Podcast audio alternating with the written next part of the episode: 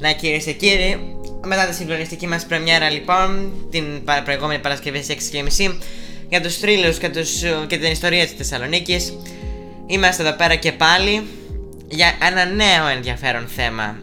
Ένα διαφορετικό πάλι ιστορικό γεγονός που έχει σημαδέψει την ιστορία και σημαδεύει ακόμα την ιστορία ε, που έρχεται. Μπορεί πλέον να, έχει πλέον να έχει υποβαθμιστεί λόγω των αεροπλάνων και των σύγχρονων μεταφορών, όμως είναι η αλήθεια ότι και τα παλιά και τα νέα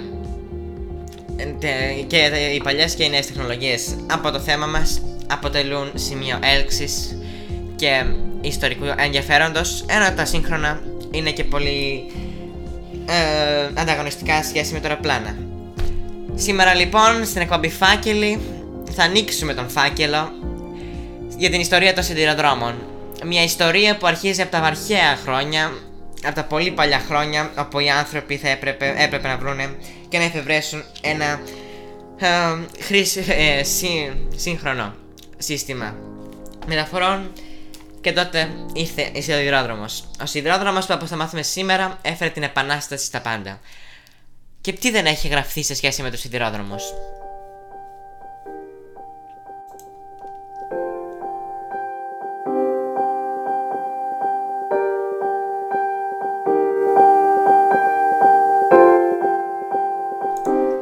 Κυρίες και κύριοι, σήμερα ανοίγουμε τον φάκελο «Οι ιστορίες των σιδηροδρόμων».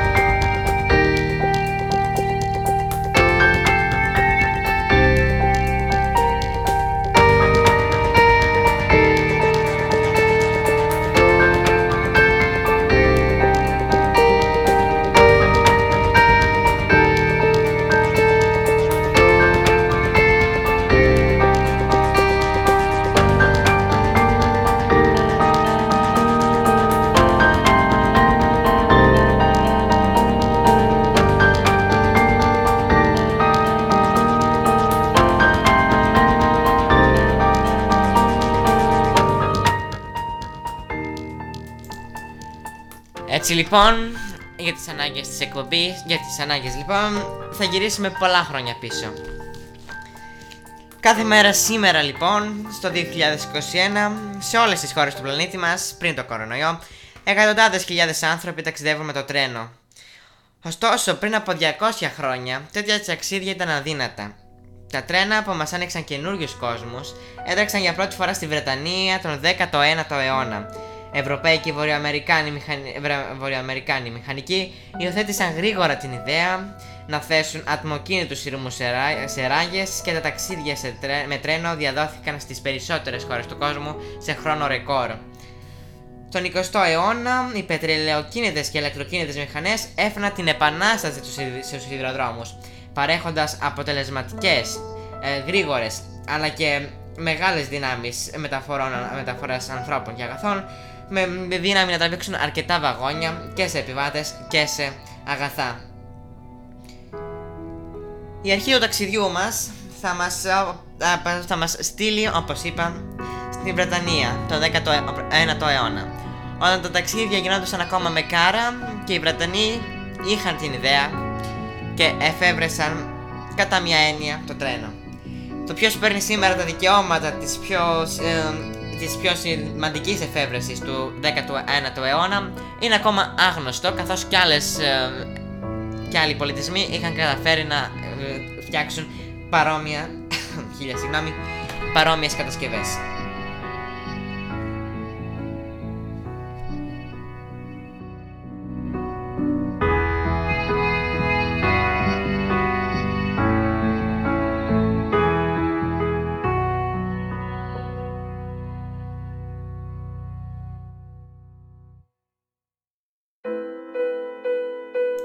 Πριν ξεκινήσουμε δεν θα μπορούσα να ξεκινήσω, να ξεκινήσω το, την ιστορία μας με τα σημερινά γεγονότα. Σήμερα, όποιος κλείνει ένα εισιτήριο με οποιαδήποτε εταιρεία μεταφορών στον κόσμο με τρένο, βρίσκει το βαγόνι του, από την πλα... ανεβαίνει στο τρένο μέσα από την πλα... πατώντας πάνω στην πλατφόρμα και επιβιβάζεται σε ένα από τα παλιά βαγόνια, σε ένα από τα πολλά βαγόνια που σέρνουν ε, με, ε, πλέον ηλεκτροκίνητες και δυνατές μηχανές. Τα περισσότερα σημερινά ταξίδια με τρένο είναι εντελώς άνετα για τους ε, επιβάτες. Τα βαγόνια κυλούν απαλά πάνω στις ράγες ενώ, και φω... ενώ φωτίζονται καλά και θερμαίνονται ικανοποιητικά.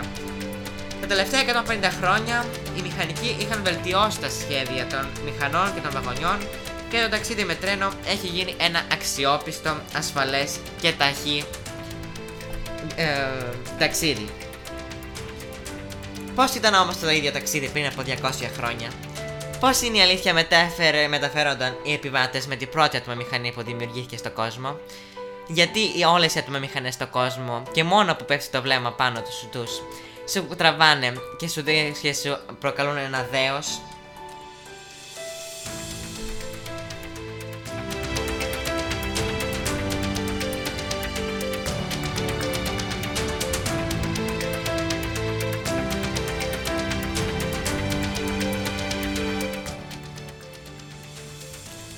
Όπως είπαμε, το ταξίδι μας ξεκινάει από πολύ παλιά. Στο τέλος του 18ου αιώνα, ε, στις προσπάθειες να μεταφέρουν διάφορα αγαθά, για παράδειγμα κάρβουνο, διανύοντας μικρές αποστάσεις, οι σιδηρόδρομοι αυτοί αποτελούνταν από μικρά βαγόνια τα οποία συνδεόνταν μεταξύ τους.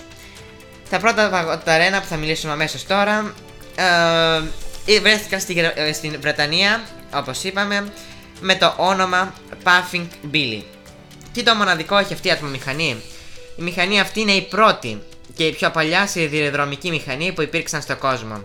Η άλλη είναι η Locomotive νούμερο 1, η Puffing Billy που μιλάμε τώρα.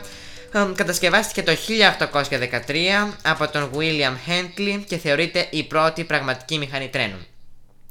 Τώρα θα μου πείτε πώς γίνεται το τρένο να εφευρέθηκε τον 19ο αιώνα και εμείς να μιλάμε τώρα για το 1813.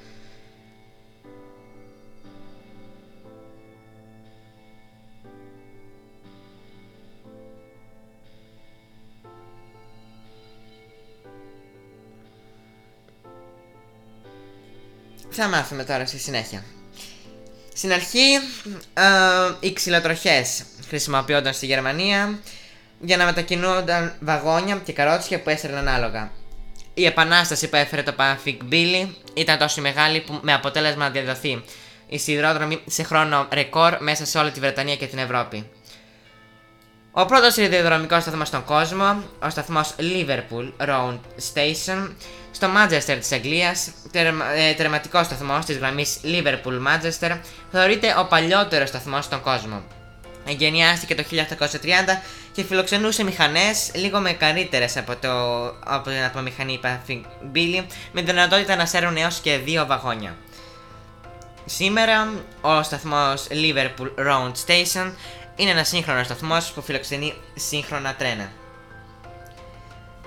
Στις 25 Δεκεμβρίου του 1830, για να ξεκινήσουμε με την ιστορία των σιδηροδρόμων, η πρώτη τακτική επιβατική αμαξοστοιχεία των ΗΠΑ έκανε το παρθενικό της ταξίδι από το Τσάρλιστον στο Χάρμπουγκ της Νότιας Καλιφόρνιας. Η, τέταρτα, η τετάτροχη, τετράτροχη με ατομομηχανή ονομάστηκε Best Friend of Charleston και θεωρείται το πρώτο ταξίδι που έγινε επιβατικό ταξίδι με τρένο που έγινε σε μεγάλη. Ε, μεγάλη. Μπορώ, δεν μπορούμε να θεωρήσουμε μεγάλη με τα σημερινά ταξίδια, αλλά με τα τότε δεδομένα μπορούμε να πούμε ότι ήταν ένα απλό θαύμα. Στην αρχή της δεκαετίας του 1830 ήταν συνηθισμένο φαινόμενο να βλέπει κανείς ε, τρένα χωρίς ε, τη σημερινή μορφή, ακάλυπτα που μπορούν σαν για παράδειγμα οι επιβάτες και οδηγοί να κυκλοφορούν στις ε, γραμμές των ΗΠΑ. Σε σπάνια φαινόμενα, καθώς στην Αγγλία είχαν ήδη αρχίσει να δημιουργούνται τα πρώτα βαγόνια, με, τα πρώτα βαγόνια και οι μηχανές με τη μορφή που μπορούμε πλέον να, να γνωρίσουμε σήμερα σε ατομομηχανή πάντα, βέβαια σε πολύ διαφορετική μορφή.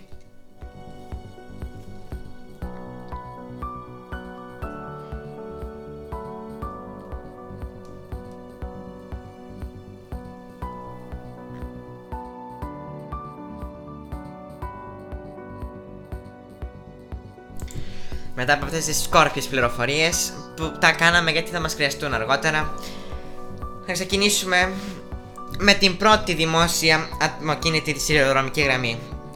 Ο σιδηροδρομικός ε, διάδρομος, όπως λεγόταν τότε, Στόγκτον και Ντάρλινγκτον ήταν ο πρώτος δημόσιος σιδηρόδρομος στην Αγγλία. Τέθηκε στην υπηρεσία του κοινού το 1825.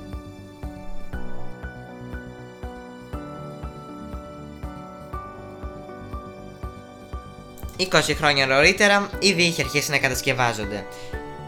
Η αλήθεια είναι ότι σήμερα μας ακούγεται παράξενο να θεωρούμε 20 χρόνια αναμονής για να κατασκευαστεί μια σιδηροδρομική γραμμή. Όμως η ερώτηση που μπορούμε να δημιουργήσουμε και να δούμε γιατί έκανε τόσα χρόνια να κατασκευαστεί μια μικρή σχετικά σιδηροδρομική γραμμή είναι ότι ο τρόπος που φτιάχνονταν οι σιδηροδρομικές γραμμές τότε ήταν με τα χέρια. Οι βαριές ράγες σηκώνονταν από άντρες και τοποθετούνταν στη σωστή θέση με στρατιές εργατών καθώς δεν υπήρχαν εξειδικευμένα εργαλεία. Οι πρώτοι εργάτες των σιδηροδρόμων είχαν τη διάθεσή τους στοιχειώδη εξοπλισμό όπως καροτσάκια, φτιάρια και αξίνες. Μερικές φορές για να ολοκληρωθούν οι σιδηροδρομικές γραμμές χρειαζόντουσαν να αλλάξουν χιλιάδες φορές. Ε, άντρες λόγω κούρασης και ή ακόμα και, ακόμα και σοβαρών προβλημάτων τη υγεία τους καθώς σήκωναν τις τεράστιες βέργες, ας το πούμε, που μέχρι και σήμερα τις γνωρίζουμε σαν σιδηροδρομικές γραμμές.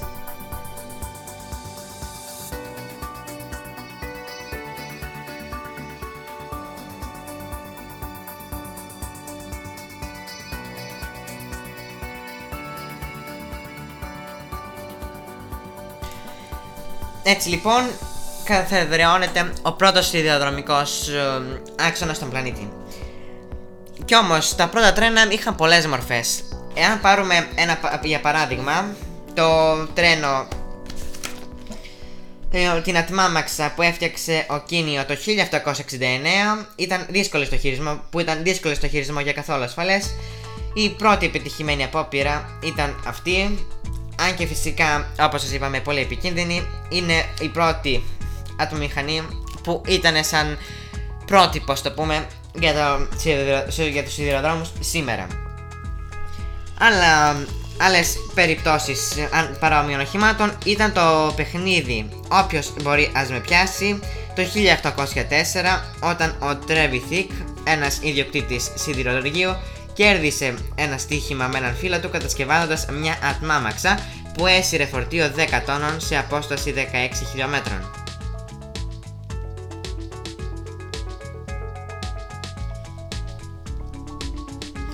Μηχανή Νιόκομεν, η, η μηχανή James Oat και φυσικά το επιβατικό τρένο Rocket ήταν οι πρώτοι 10 σιδηροδρομικοί άξονες 10, 3 γραμμές που υπήρχαν 10 τρένα στο καθένα όπου μετά θα γινόντουσαν και θα εξελισσόντουσαν σε αυτό που δεν περίμενε. Όταν μας έρχεται στη λέξη σιδηρόδρομος με την παλιά έννοια Όλοι σκεφτόμασταν τον αιώνα, τον αιώνα του ατμού. Ο αιώνας του ατμού έγινε το 1725 όταν εγκαινιάστηκε ο πρώτος σιδηροδρομικός ε, άξονας στον κόσμο, που σας είπαμε πριν. Το περισσότερο καιρό χρησιμοποιούνταν άλογα, ενώ όταν, όπως σας είπαμε, εισβελε ο καπνός, η μηχανή αυτή μπορούσε να τραβά βαγόνια γεμάτα με εκατοντάδες άτομα, καθώς και φορτία άνθρακα, σιδήρου και σιταριού με 8 χιλιόμετρα την ώρα στην, Γαλλία, στην Αγγλία. Έτσι λοιπόν και συνεχίζουμε στον χρυσό αιώνα του ατμού.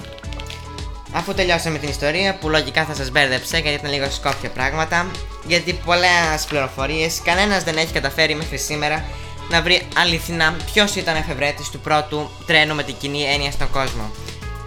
Κάθε πολιτισμός στην αλήθεια είχε το δικό του τρόπο να αναπαριστά το τρένο. Μετά από αυτή την εισαγωγή ξεκινάμε με την εκπομπή μας. Λογικά θα έχετε πάνω κάτω το πλαίσιο της εκπομπής. Θα ξεκινήσουμε με τον χρυσό αιώνα του ατμού Τις ατμομηχανές Αυτή τη φορά σε πλαίσιο. Μετά θα περάσουμε στα ιστορικά τρένα της εποχής. Ποιος, ποιος μπορεί να ξεχάσει Το γνωστό τρένο Orient Express Αλλά και τον υπερσιβηρικό Και άλλα τρένα που θα αναφερθούν πρώτη φορά σήμερα θα αναφερθούμε στην ιστορία των σιδηροδρόμων στην Ελλάδα, όπου τοποθετούνται από τις αρχές των σημερινών σιδηροδρόμων. Θα μάθουμε πώς φτάσαμε σήμερα στις σύγχρονες μηχανές, αλλά και ποια είναι τα προβλήματα που αντιμετωπίζουν ακόμα οι σιδηρόδρομοι. Κυρίες και κύριοι, ξεκινάμε αμέσως τώρα με τον χρυσό αιώνα του ατμού.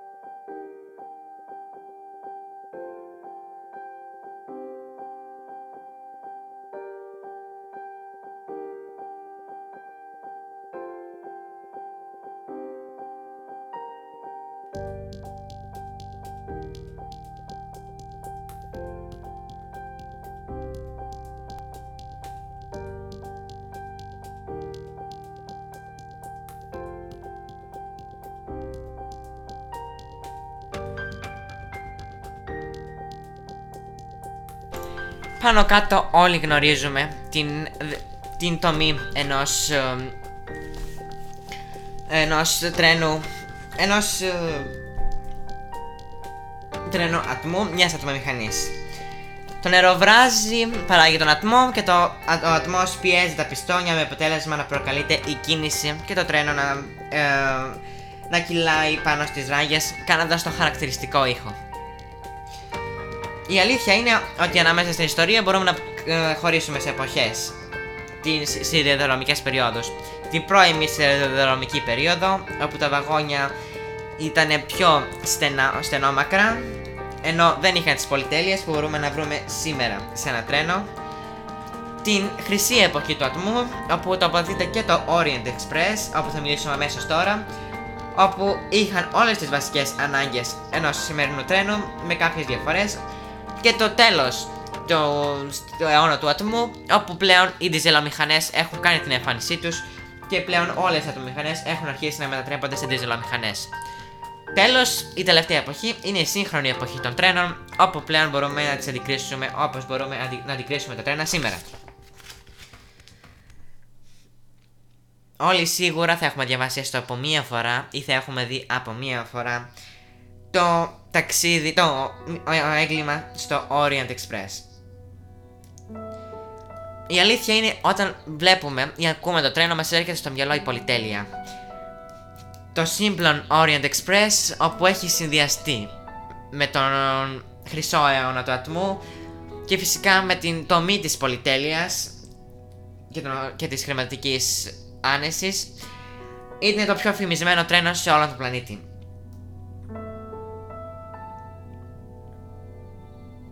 Τον Οκτώβριο του 1833 λοιπόν, ένας Βέλγος επιχειρηματίας βημάτισε νευρικά πάνω κάτω. Το όνομά του ήταν George Nazelmakers και είχε μόλις διακινδυνεύσει όλα του τα χρήματα στη κατασκευή ενός ολοκένουργιου τρένου. Το τρένο αυτό είχε σχεδιαστεί να κυκλοφορεί ε, στην Ευρώπη χρησιμοποιώντας τις γραμμές των διάφορων κρατών. Πολλοί του είπαν ότι αυτό είναι αδύνατο, γιατί θα έπρεπε να πείσει τις διάφορες χώρες που είχαν διενέξει μεταξύ τους να συμφωνήσουν σε αυτό το ακριβαίο και παράτολμο σχέδιο. Επιπλέον, το τρένο του Nazel Makers ήταν, ε, και το σχέδιό του ήταν πανάκριβο. Η διεθνής εταιρεία τρένων Wagon Lee, που μέχρι τη σήμερα την γνωρίζουμε και την έχουμε συσχετίσει με το Orient Express, ιδρύθηκε το 1876 το 1883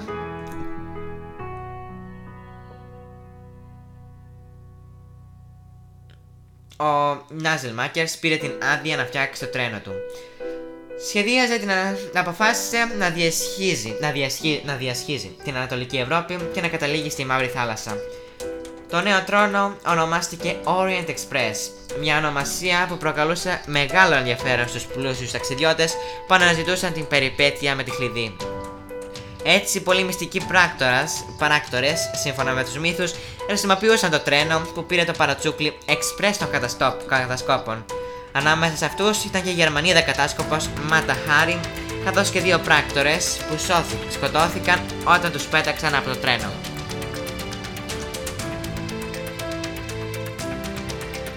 Το ταξίδι με το Orient Express δεν ήταν ποτέ ακίνδυνο. Θέλεις λίγο τα συνεχή δρομολόγια ή το, το πέρασμα από διάφορες χώρες της Ευρώπης; Η αλήθεια είναι ότι καταγε... είχε πρώτο και κα... καταγεγραμμένο πρόβλημα του τρένου γράφεται το 1901 όταν το τρένο συντρίφθηκε, όχι καταστράφηκε, συγκρούστηκε σε μια, ε, σε ένα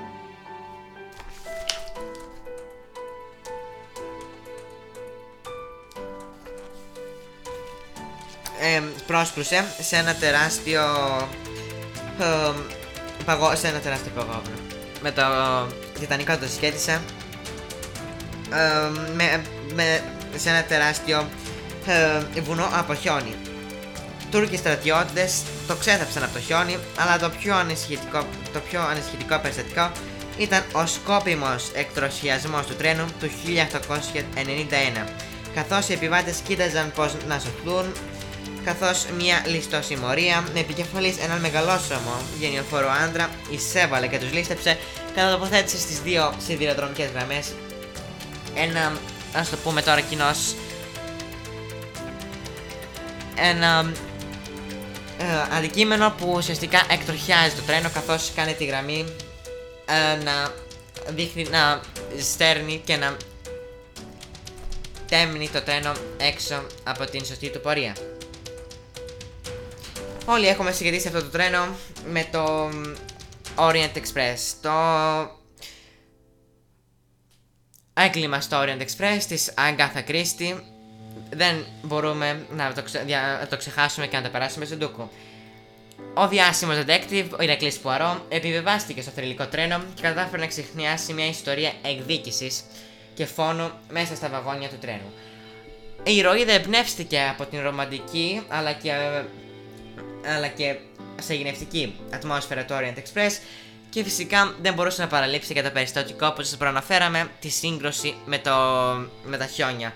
Καθώς και στο έργο της το, το τρένο συγκρούεται στα χιόνια ή μάλλον ακινητοποιείται στα χιόνια με αποτέλεσμα να μην μπορεί να συνεχίσει την πορεία του και ο ταλαντούχος Ελβετός Detective να προλάβει να λύσει το μυστήριο. Η ρομαντική ατμόσφαιρα λοιπόν το, του Orient Express ενθάρρυνε τους συγγραφείς να τοποθετήσουν σε αυτό το έργο τους.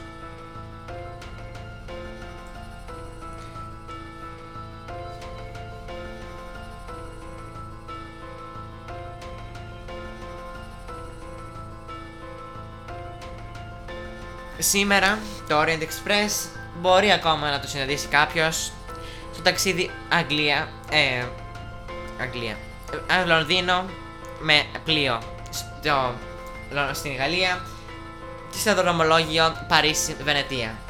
Το σημερινό Simplon Orient Express έχει εντελώς διαφορετική υπόσταση με το, με το τρένο του τότε. Το τρένο του τότε, ένα τρένο σύγχρονο για την εποχή του, στην, υπό, στην τελειότητα της κομψότητας που ειλικρινά μέχρι και σήμερα με λόγια δεν μπορούμε να περιγράψουμε την κομψότητα αυτού του τρένου έχει υποδοδαθμιστεί πλήρως. Πλέον το τρένο σέρνει μία ηλεκτροκίνητη μηχανή έχοντας χάσει το γνωστό, την γνωστή μεγάλη ατμομηχανή με το άνθρο, άνθρο, ανθρακοφόρο και φυσικά τη μηχανή και το καπνό που βγάζει βουίζοντας. Η ατμομηχανή αυτή του Orient Express σήμερα είναι κατεστραμμένη μετά τον δεύτερο παγκόσμιο πόλεμο, ενώ τα βαγόνια έχουν ανακατασκευαστεί πλήρως. Ένα βαγόνι που σώζεται από την εποχή, την χρυσή εποχή του Simplon Orient Express, βρίσκεται στο Μουσείο Σιδηροδρόμων της Θεσσαλονίκης. Η αλήθεια είναι ότι πλέον και αυτό είναι ανακατασκευασμένο μετά από βανδαλισμούς που υπέστη από νεαρά άτομα. Σήμερα το βαγόνι εκείνο που φυλάσσεται είναι ένα βαγόνι εστιατορίου όπου κάποτε δείπνιζαν φημισμένες προσωπικότητες και γεύονταν εκπληκτικές γαστρονομικές δημιουργίες από τους εκλεκτούς σεφ του τρένου.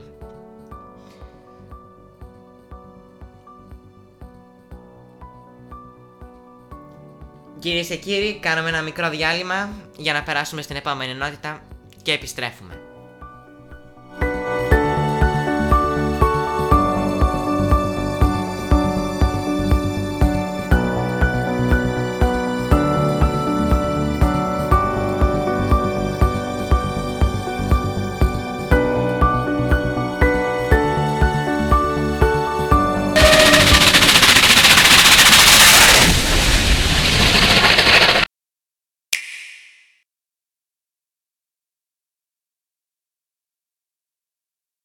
Το διάλειμμα θα κρατήσει μέχρι 2 ε, λεπτά και θα επιστρέψουμε φυσικά με τη συνέχεια πολύ πιο ενημερωμένοι.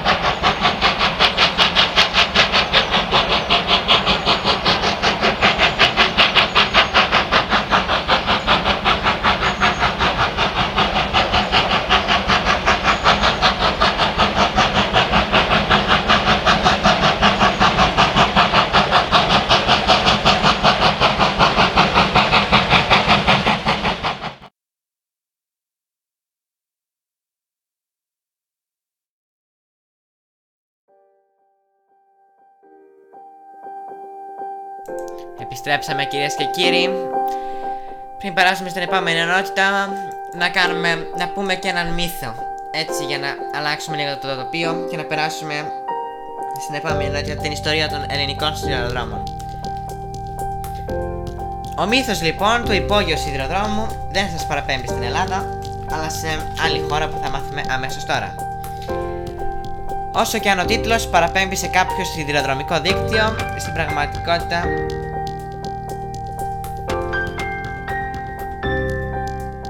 Μισό δευτερόλεπτα.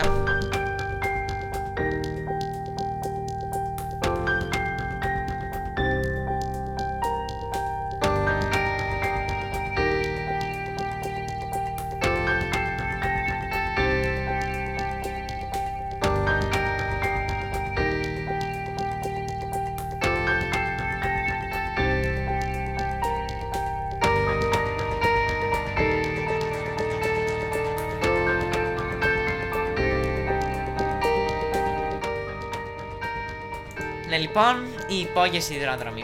Μια μικρή αναφορά και θα το αναπτύξουμε μετά. Μετά. Πριν συνεχίσουμε λοιπόν με την ιστορία της, ε, των ελληνικών σιδηροδρόμων, του αείμνηστου ΟΣΕ και της σημερινής εταιρείας τρένο ΟΣΕ, θα πούμε για το μύθο, ή μάλλον όχι το μύθο, διάφορους μύθους και θρύλους γύρω από τους υπόγειους σιδηροδρόμους. Το να στέκεσαι λοιπόν σε μια άδεια πλατφόρμα κάτω από το έδαφος, περιμένοντας το μετρό, μπορεί να αποδειχθεί για κάποιους αρκετά τρομακτική εμπειρία. Καθώς το σκοτάδι υποκαλύπτει το χώρο μετά από τον σταθμό, μέσα στη σύραγγα και οι μύθοι που συνοδεύουν τον υπόγειο ε, σιδηρόδρομο δημιουργούν ανατριχιαστικές νοερές εικόνες. Ποιος δεν έχει ακούσει για τους τρίλου των φαντασμάτων ανάμεσα στις μικρές και στενές σύραγγες του μετρό του Λονδίνου, για τα παράξενα που έχουν ακουστεί στους σταθμούς του μετρό του, της Νέας Υόρκης. Αν μάλιστα ακούσεις τριγμούς ή άλλους φρικτούς θορύβους να καταφθάνουν από τις σύραγγες, τότε είναι σίγουρο ότι το απόκοσμα όντα που κατοικούν στα έγκατα του μετρό είναι έτοιμα για μια άλλη επιδρομή σε εσάς και στο σιδηροδρομικό δίκτυο.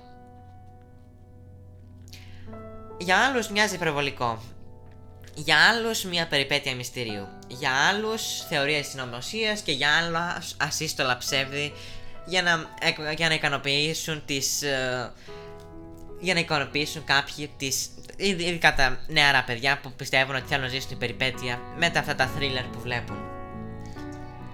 Μια ιστορία που ειλικρινά δεν μπορούμε εμείς να επιλέξουμε άμα θα το θα περάσουμε στα αληθινά ή στα ψεύτικα. Ε, έχει γίνει το, στο μετρό της Νέας Υόρκης.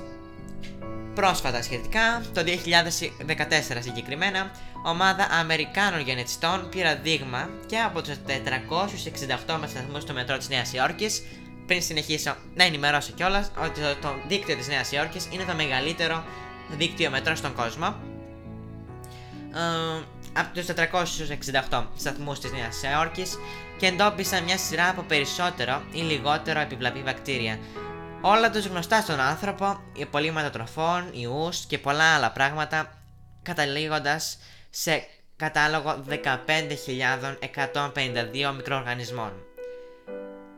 Φυσικά, όταν ακούω κάποιος αυτό, δεν υπάρχει κανένα περίεργο. Στους σταθμούς στο μετρό μπορούμε να βρούμε τα πάντα: μικρόβια, υπολείμματα φαγητών, εμ, υπολείμματα από τον άνθρωπο, από τα χερούλια, από τις ε, σκάλες, από αυτό.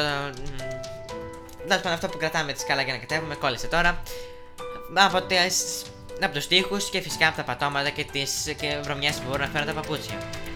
Ποιο είναι το περίεργο; Το μισά από τα σχεδόν από τα ελιφθήσα DNA δεν τέριαζαν με τα γνωστά γήινα είδη ζωής.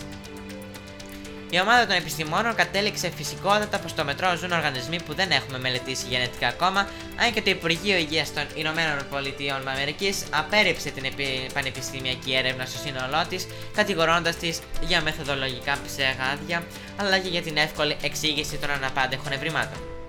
Οι ερευνητές απέτυχαν να προσφέρουν εναλλακτικές και πιο αληθοφανεί ερμηνείες για τα ευρήματά τους. Μήπω μας κρύβουν την ύπαρξη εξωγήινων, και άμα μας τη κρύβουν, γιατί δεν βρίσκονται έξω από τη γη και βρίσκονται μέσα στη σύραγγα του μετρό; Και δεν θα μιλήσουμε καν για την απικία των περιθωριοποιημένων ατόμων που κάποιοι που ζουν στις υπόγειες στοχές ή τους άστεγους που ζουν κάποιοι στις υπόγειες στοχές του μετρό. Καθώς το απόκοσμο των DNA είναι, από το... είναι μόνο ότι μπορεί να μετατραπεί στο πρώτο μυστήριο του μετρό όλων των εποχών. Φυσικά, σα το μεταδίδουμε με επιφύλαξη καθώς δεν έχουμε βρει σχετικές πληροφορίες με αυτόν τον μύθο και κρατάμε πάντα την επιφύλαξή μας.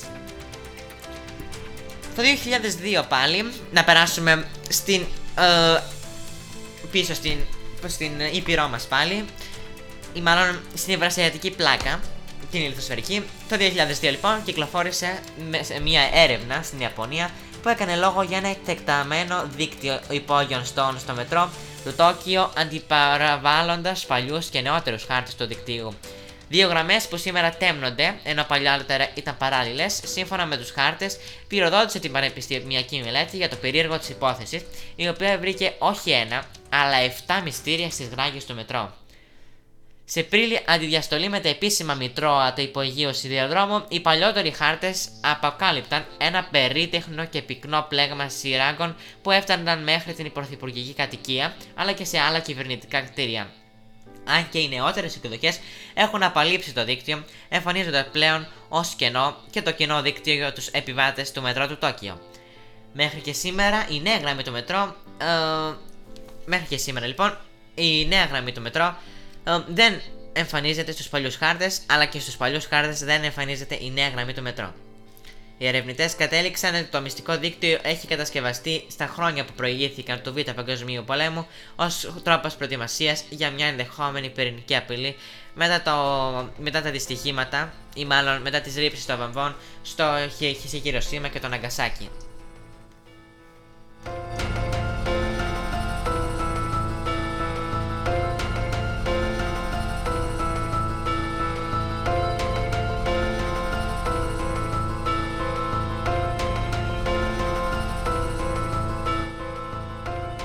Πίσω στην Ευρώπη τώρα και είσαι ίσως ένα από τα πιο πολυσύχναστα μέρη του μετρό, σε ποια μια πιο, πιο πολυσύχναστα μετρό στον κόσμο.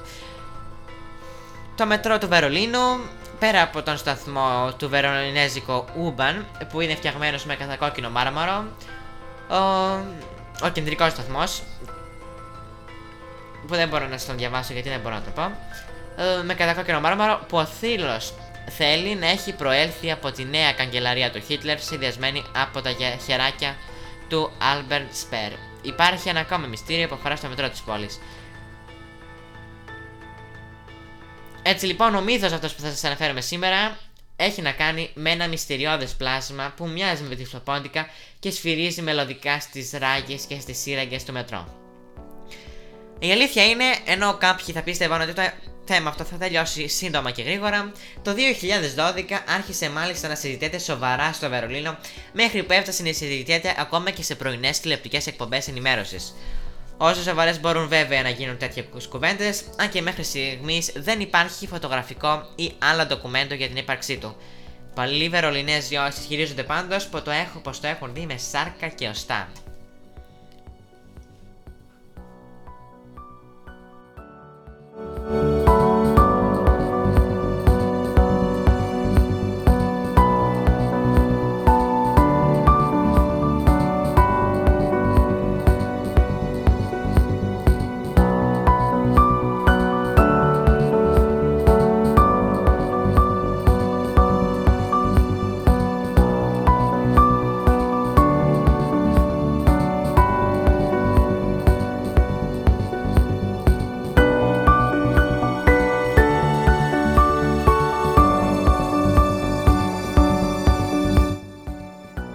Μετά από αυτή την παρένθεση που εάν σας κέντρισε το ενδιαφέρον θα έχετε τη δυνατότητα να την παρακολουθήσετε σε λίγο Περνάμε πίσω στην Ελλάδα Η ιστορία των συνδρομικών μεταφορών στην Ελλάδα ξεκίνησε το 1869 με την κατασκευή της πρώτης γραμμής μεταξύ της Αθήνας και του Πειραιά με ιδιωτική χρηματοδότηση.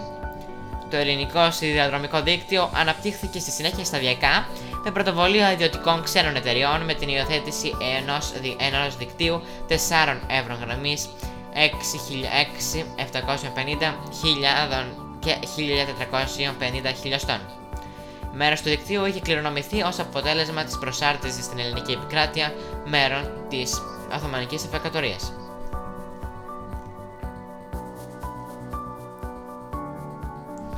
Ο Οργανισμός Σιδηροδρόμων Ελλάδας, ο γνωστός και ταλαιπωρημένος ΟΣΕ, ιδρύθηκε το 1971 ως μετεξέλιξη των σιδηροδρόμων ελληνικού κράτους. Ο γνωστός σε όλους μας ΣΕΚ, που μέχρι και τώρα μπορούμε να το συναντήσουμε σε παλιές μηχανές, ε, ατμομηχανέ κυρίως των ελληνικών σιδηροδρόμων. Από τότε το σιδηροδρομικό δίκτυο της Ελλάδας έχει εξυγχρονιστεί, όσο μπορούμε να συσχετίσουμε την έννοια συγχρονιστεί με την Ελλάδα και σε τμήματα που έχει εγκατασταθεί με ηλεκτροκίνηση, όπως η κύρια γραμμή Αθηνών Θεσσαλονίκης, η οποία αναμένεται στα επόμενα χρόνια να μετατραπεί σε γραμμή υψηλών ταχυτήτων και οι γραμμές του προαστικού Αθήνας και Θεσσαλονίκης. Μέχρι και σήμερα, οι ελληνικοί σιδηρόδρομοι υστερούν σε εξοπλισμό και φυσικά σε γραμμές και σε τεχνολογία έναντι των γερμανικών σιδηροδρόμων και των γαλλικών σιδηροδρόμων και φυσικά των άλλων σιδηροδρόμων ε, πιο αναπτυγμένων χωρών.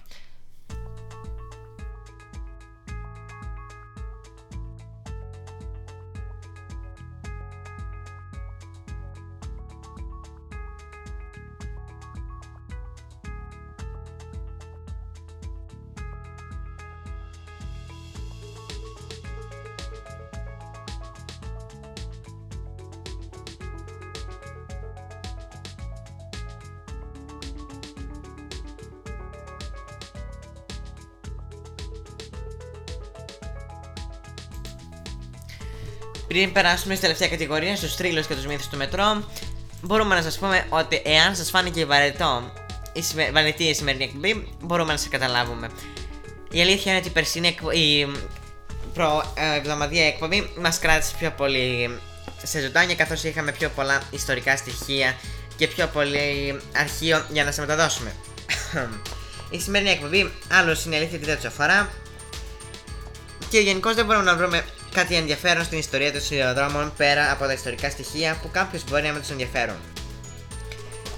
Στα ιστορικά αυτά γεγονότα λοιπόν, πάντα στο τέλος έχουμε μια κατηγορία με γενικώς με θρύλους και μύθους, όχι αναγκαστικά μεταφυσικούς, αλλά και πάλι και μεταφυσικούς, γιατί και αυτοί κάποιες φορές δίνουν το δικό τους στίγμα και μυστήριο στους σιδηροδρόμους και σε οποιοδήποτε άλλο θέμα συζητούσαμε, όπως την προηγούμενη εβδομάδα την ιστορία της Θεσσαλονίκης. Πάντα θέλαμε να βρίσκουμε ένα πιο ενδιαφέρον θέμα, αλλά και κάποιες φορές που κάνουμε άστοχες κινήσεις μπορείτε να μας το λέτε και να, γιατί όχι, να μας προτείνετε κι εσείς ε, θέματα. Κυρίες και κύριοι, πάμε στη τελευταία μας κατηγορία, μεταφυσικά για τους σιδηροδρόμους. Μεταφυσικά, θρύλοι και μύθοι.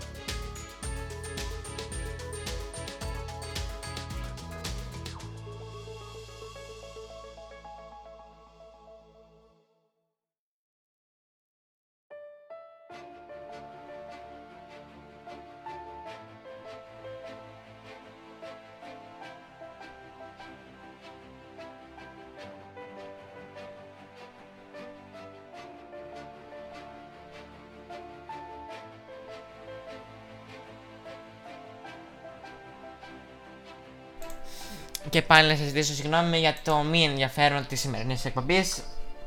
Είναι αλήθεια ότι η προηγούμενη μας κράτησε πιο πολύ σε ενδιαφέρον. Ελπίζω την επόμενη εβδομάδα να κάνω μια πιο αξιόπιστη επιλογή θέματος για την εκπομπή μας.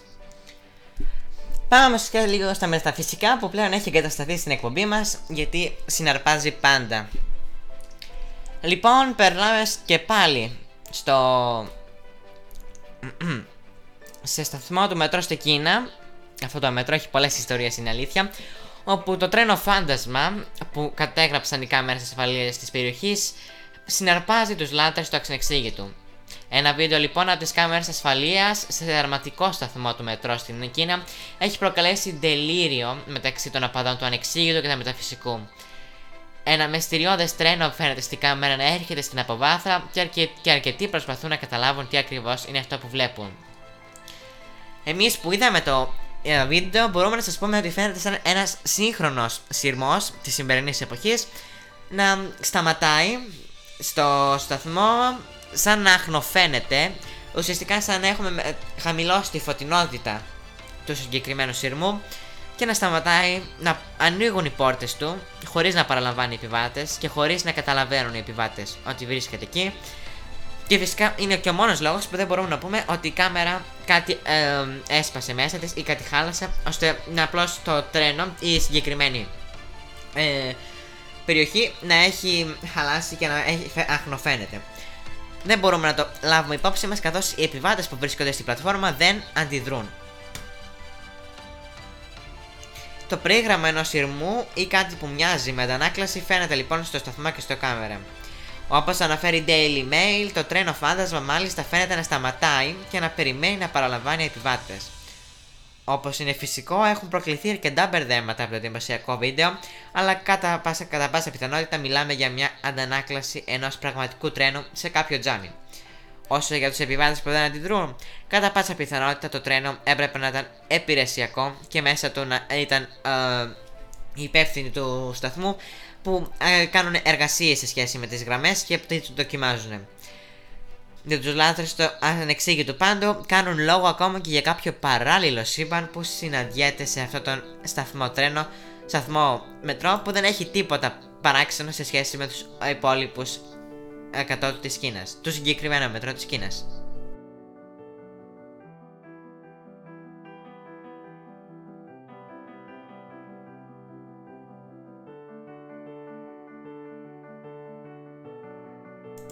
Στην άλλη πλευρά του Ατλαντικού, καθώς φάντασμα φαίνεται να στοιχειώνει σιδηροδρομικό σταθμό. Ο θρύλος αυτός έχει να κάνει με έναν σιδηροδρομικό σταθμό στο Σίδνεϊ, όπου το φάντασμα μιας έφηβης στοιχειώνει αυτόν τον σταθμό, καθώς περιπλανιέται στη πλατφόρμα με ρούχα ματωμένα. Όπως αναφέρουν οι κυνηγοί φαντασμάτων, ε, ένα απόμακρο κλάμα ακούγεται μόλις πέφτει το σκοτάδι στο σταθμό του τρένου Μακάουρι Φλίτς νοτιοδυτικά το Σίδνεϊ και αμέσως μετά το φάντασμα της έφηβης κάνει την εμφάνισή του.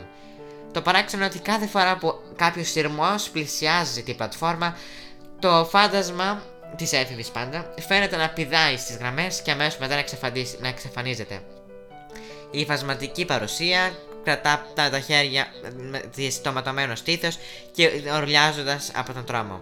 Οι εμφανίσεις του, φαντάσματο, του, φαντασμα, του φαντάσματος είναι τόσο συχνές που ο σταθμός περιλαμβάνεται στα top 10 των στοιχειωμένων τόπων της Αυστραλίας λίγο της Αυστραλίας, Σίδνεϊ, τι άλλη πλευρά του Ατλαντικού, στην, στην Οκεάνια τέλος πάντων.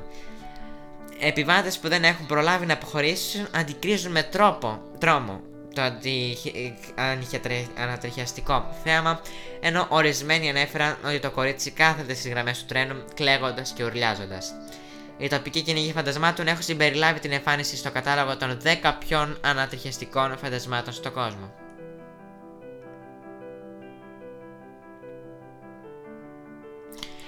Το παράξενο είναι ότι μέχρι τώρα δεν έχει καταστεί δυνατό να συνδεθεί η παρουσία του φαντάσματος με κάποιο ατύχημα ή εγκληματικό συμβάν στην ιστορία της περιοχής.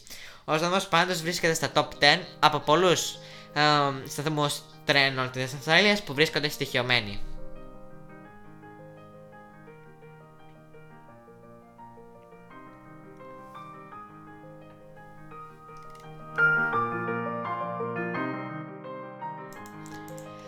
Ο τελευταίος μας μύθος για σήμερα έχει να κάνει με την Emily Borant, η οποία σκοτώθηκε στη σύραγγα από διερχόμενο τρένο στις 13 Δεκεμβρίου του 1916. Ήταν 59 ετών, ενώ... Περιμένετε, αυτό δεν έχει πληροφορίες. Μια άλλη περίπτωση λοιπόν είναι το φάντασμα της Σάρα Μάρσαλ Σίμψον που λέγεται ότι υλοποιείται ε, πολύ κοντά στο τάφα της στο Πένθη. Εμφανίζεται συνήθως στους διερχόμενους στο σταθμό, ενώ υπάρχουν πολλά, πολλά άτομα που όπως περιμένουν το σταθμό, στο, στο, περιμένουν το τρένο στο σταθμό,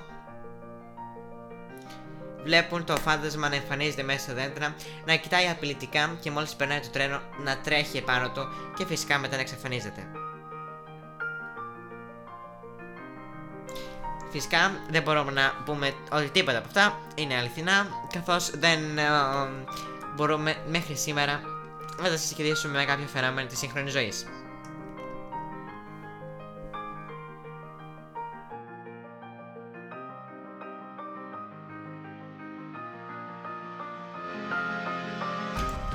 Κυρίες και κύριοι, είναι η αλήθεια ότι η σημερινή εκπομπή λίγα με απογοήτευσε γιατί δεν άρεσε σε μένα και για να καταλάβω ότι δεν άρεσε σε μένα δεν άρεσε και σε εσάς. Είναι η αλήθεια uh, ότι περιμένουμε τις uh, uh, να κάνουμε τις απαραίτητες ενέργειες ώστε την επόμενη εβδομάδα να έχουμε μια πολύ πιο uh, ενδιαφέρουσα εκπομπή. Η σημερινή εκπομπή ήταν λίγο βαρετή σε σχέση με την προηγούμενη η οποία είχε τεράστια επιτυχία και σε ευχαριστούμε. Σας ζητάμε για άλλη μια φορά συγγνώμη. Θα τα ξαναπούμε την επόμενη Παρασκευή με ένα νέο θέμα που ειλικρινά ελπίζουμε να είναι πολύ πιο ενδιαφέρον. Και φυσικά να έχει μια ροή γιατί η ιστορία των σιδηροδρόμων είναι ένα γενικό αίτιο που προσπαθήσαμε να το διατυπώσουμε, αλλά προσπαθούσαμε να βρούμε πάντα τις πιο ενδιαφέρουσες πληροφορίες και το μπερδέψαμε. Κυρίες και κύριοι, λοιπόν, αυτό ήταν. Ελπίζουμε την άλλη εβδομάδα να είμαστε πιο οργανωμένοι. Όχι οργανωμένοι, να έχουμε βρει πιο ωραίο θέμα. Με ένα ιστορικό γεγονός πάλι ή κάτι διαφορετικό. Κυρίες και κύριοι, εδώ πέρα η εκπομπή έφτασε στο τέλος της. Να ευχαριστήσουμε εσάς που κάθε συντονιστήκατε. Να ευχαριστήσουμε φυσικά την πλατφόρμα μας στο Wix για την παραχώρηση της σελίδα του. Και ε, αυτά. Κυρίες και κύριοι, από όλους εμάς να έχετε ένα όμορφο βράδυ. Μην χάσετε στις 9 το συμπέθυρα τα τυρένα στο Μέγκα και στις 11 και 20 το φως στο τούνελ με την Αγγελική Νικόλουλη. Καλό σας βράδυ.